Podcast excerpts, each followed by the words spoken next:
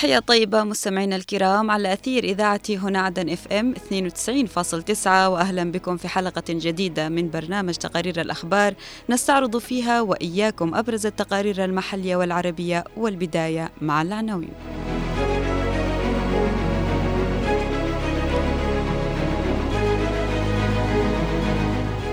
زيارة الرئيس القائد عيدروس الزبيدي إلى لحج وفد وزاري مصري يصل عدن لبحث جهود النهوض بالمطارات. سكان حارة حسان بزنجبار يلجؤون إلى جذوع الأشجار لرفع أسلاك الكهرباء. سفينة تجسس إيرانية في البحر الأحمر خلف هجمات الحوثيين في ممرات الملاحة البحرية.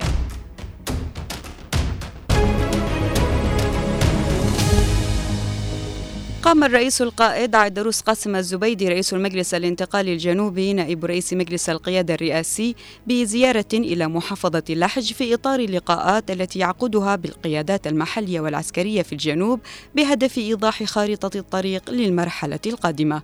المزيد من التفاصيل في سياق التقرير التالي. في إطار إيضاح ملامح المرحلة المقبلة وموقف الجنوب والانتقال من مختلف القضايا والمستجدات على الساحة المحلية والدولية. والاستماع للقيادات المحلية بالانتقال في المحافظات جاءت زيارة الرئيس القائد عيدروس بن قاسم الزبيدي إلى محافظة لحج واللقاء بقيادتها المحلية والقيادات السياسية والعسكرية وقيادات المجتمع المدني وقطاعي الشباب والمرأة. محافظة لحج هذه المحافظة البطلة طبعا والباسلة الذي قدمت الكثير والكثير كان في مجال الحراك السياسي السلمي أو المقاومة الجنوبية منذ 96 حتى هذه اللحظة. هذه المحافظة لا أحد يقدر ينكر دورها الاستراتيجي والمحوري للثورة الجنوبية وهي حتى هذه اللحظة وهذا وهذه اللحظة الذي الحضور اللي أمامي يؤكد على قوة وحضور هذه المحافظة.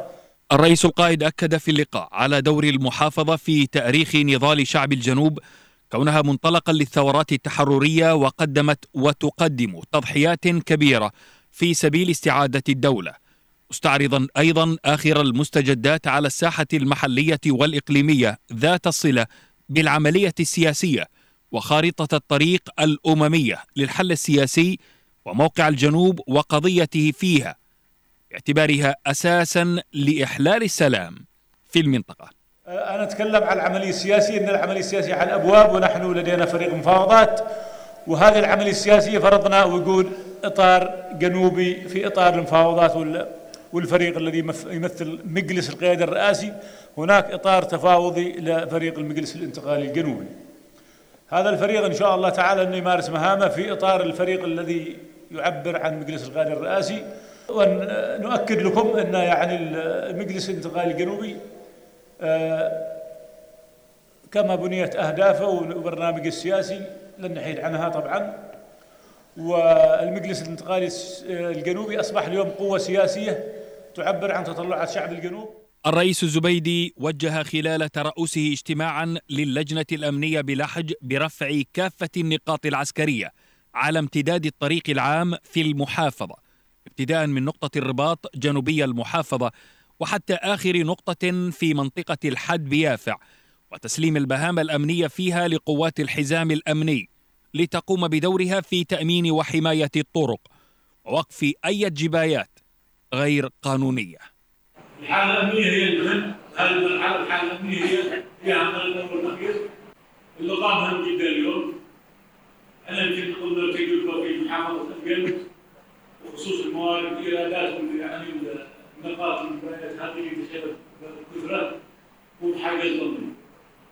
هذه الحالة بالنسبة لنا يكون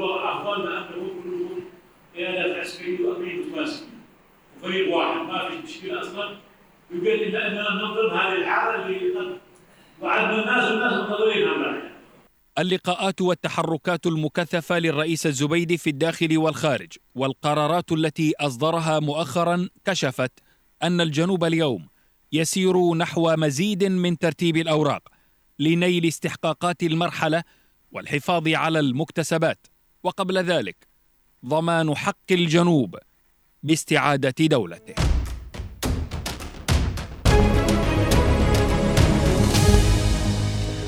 عقد اليوم اجتماعا في ديوان عام وزارة النقل جرى فيه مناقشة عددا من المواضيع المطروحة على جدول الاجتماع وفي مقدمتها سبل التعاون المشترك والإجراءات المتعلقة بنزول الفريق الأمني والفني إلى المطارات. نتابع التفاصيل في التقرير التالي. في ظل عملية التطوير لعملية الأداء للمطارات والنهوض بها في بلادنا وتقديم التسهيلات للمسافرين ترأس وزير النقل الدكتور عبد السلام صالح حميد اليوم اجتماعا في ديوان عام وزارة النقل. مع مستشار وزير الطيران المدني المصري ونائب رئيس سلطة الطيران المصرية عصام عبد الرحمن كشك الذي يرأس وفد اللجنة الفنية الهادفة للنهوض بالمطارات وتحسين قدراتها التشغيلية الفنية والأمنية. في الاجتماع الذي جرى فيه مناقشة عدد من المواضيع المطروحة على جدول الاجتماع وفي مقدمتها سبل التعاون المشترك والإجراءات المتعلقة بنزول الفريق الأمني والفني إلى المطارات اليمنية في المناطق المحررة. عبر الوزير حميد عن تقديره الكبير لوزير الطيران المدني المصري على اهتمامه بالتجاوب نحو المسائل التي طرحت على طاولة النقاش أثناء جلسة المناقشات الثنائية في وزارة الطيران في القاهرة نهاية أكتوبر الفائت. والذي يأتي نزول هذه اللجنة كثمرة للتفاهمات التي تمت بين الجانبين. وزير النقل تطرق أيضا إلى تشغيل كافة المطارات في المناطق المحررة وما تحقق خلال الفترة الماضية متمنيا فتح آفاق تعاون مشترك مع سلطة الطيران ووزارة الطيران المصرية وتقديم ما يمكن من تسهيلات لتساهم في سفر اليمنيين إلى جمهورية مصر الشقيقة بكل سلاسة. وبحسب التفاهمات التي تمت مع الجهات المصرية وحاليا تجري الترتيبات للبدء بتنفيذها وكذا الاستفادة من الخبرات والتجارب المصرية التي لها باع طويل في مجال الطيران المدني. المستشار عصام عبد الرحمن كشك عبر عن خالص سعادته بلقاء وزير النقل والأخوة المسؤولين في الوزارة مؤكدا على تقديم كافة الجهود لمساعدة اليمن على تطوير أداء المطارات لتصبح أكثر جذبا لشركات الطيران الإقليمية والدولية وكذا تسهيل حركة المواطنين الوافدين إلى جمهورية مصر العربية بحسب التفاهمات التي تمت مع الجهات المصرية المختصة.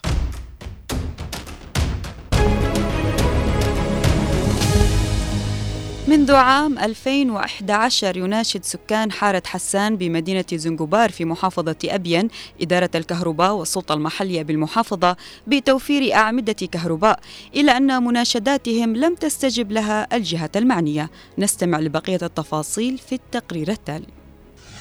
هكذا تبدو الصورة. جذوع الأشجار والأعمدة الحديدية بديلة عن أعمدة الكهرباء. كحل أخير اعتمده السكان المحليون بحارة حسان بمدينة زنجبار بعد أن عجزوا عن توفير أعمدة لرفع الأسلاك التي تسببت بصعق عشرات المواطنين والحيوانات. نحن أصحاب حارة حسان نعاني من الاسلاك الأسلاك الكهربائية العشوائية التي تبعد عن عاصمة زنجبار حوالي بضع كيلومترات ولعدم السلطة المحلية بالمعاناة المواطنين الذي يعاني منها من الأسلاك تسببت في موت عدة أطفال من هذه الحارة. أذن من طين وأخرى من عجين. هكذا أجاب الأهالي عن سؤالنا حول دور السلطة المحلية وإدارة الكهرباء. إزاء مشكلة الكهرباء؟ مؤكدين أنهم منذ عام 2011 وهم على هذا الحال.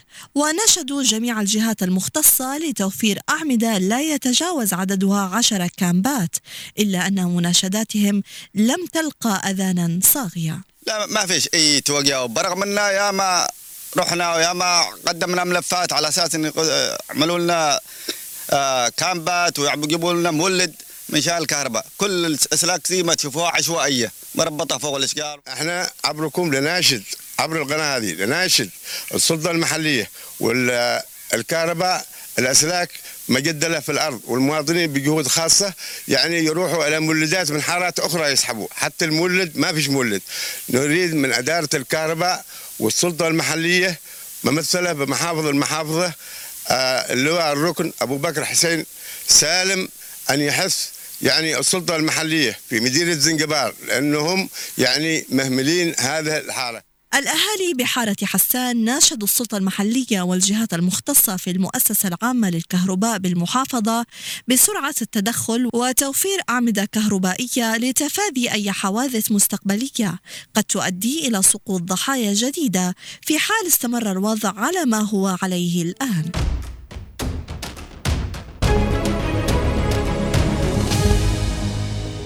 وجه البيت الأبيض أصابع الاتهام بشكل رسمي إلى تورط إيران بدعم الإرهاب الحوثي والتخطيط للعمليات ضد السفن بالبحر الأحمر بعد الكشف عن سفينة تجسس إيرانية متمركزة قبالة السواحل اليمنية تزود الميليشيا بالمعلومات والعتاد. تفاصيل أوفى في سياق هذا التقرير.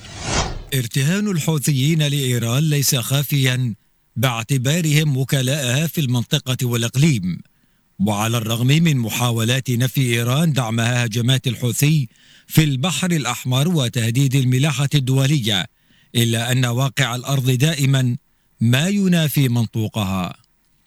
الكشف عن سفينة تجسس إيرانية متمركزة قبالة سواحل الحديدة يعد دليلا دامغا يثبت تورط إيران في تخطيط الهجمات الحوثية على ممرات الملاحة. فحسب ما أكده البيت الأبيض وأشارت له صحيفة وول ستريت جورنال إن دعم إيران للحوثيين يتم عبر سفينة يديرها الحرس الثوري الإيراني. تعمل على نقل المعلومات الاستخبارية للحوثيين وتنشر أنظمة أسلحة متطورة تستخدمها الميليشيا الحوثية لتعقب السفن وشن الهجمات في كل من البحر الأحمر ومضيق باب المندب وخليج عدن. توجيه واشنطن أصابع الاتهام بشكل رسمي إلى طهران بضلوعها المباشر بدعم عمليات الحوثي الإرهابية. حدث هو الأول من نوعه للبيت الأبيض وسابقة تاريخية لإدارة الرئيس بايدن. فلأول مرة تكشف الولايات المتحدة الأمريكية عن الدور الإيراني المهدد للمنطقة على الرغم من كشفه والحديث عنه مبكرا ومنذ سنوات من قبل الرئيس عيدروس الزبيدي وكذا قوات التحالف العربي اليوم وفي ظل مفاوضات العملية السياسية لإرساء السلام ووقف الحرب تبقى التساؤلات المطروحة لدى المجتمع المحلي هل ستتم تلك العملية بمعزل عن التهديدات الإيرانية الحوثية التي تستهدف المنطقة برمتها؟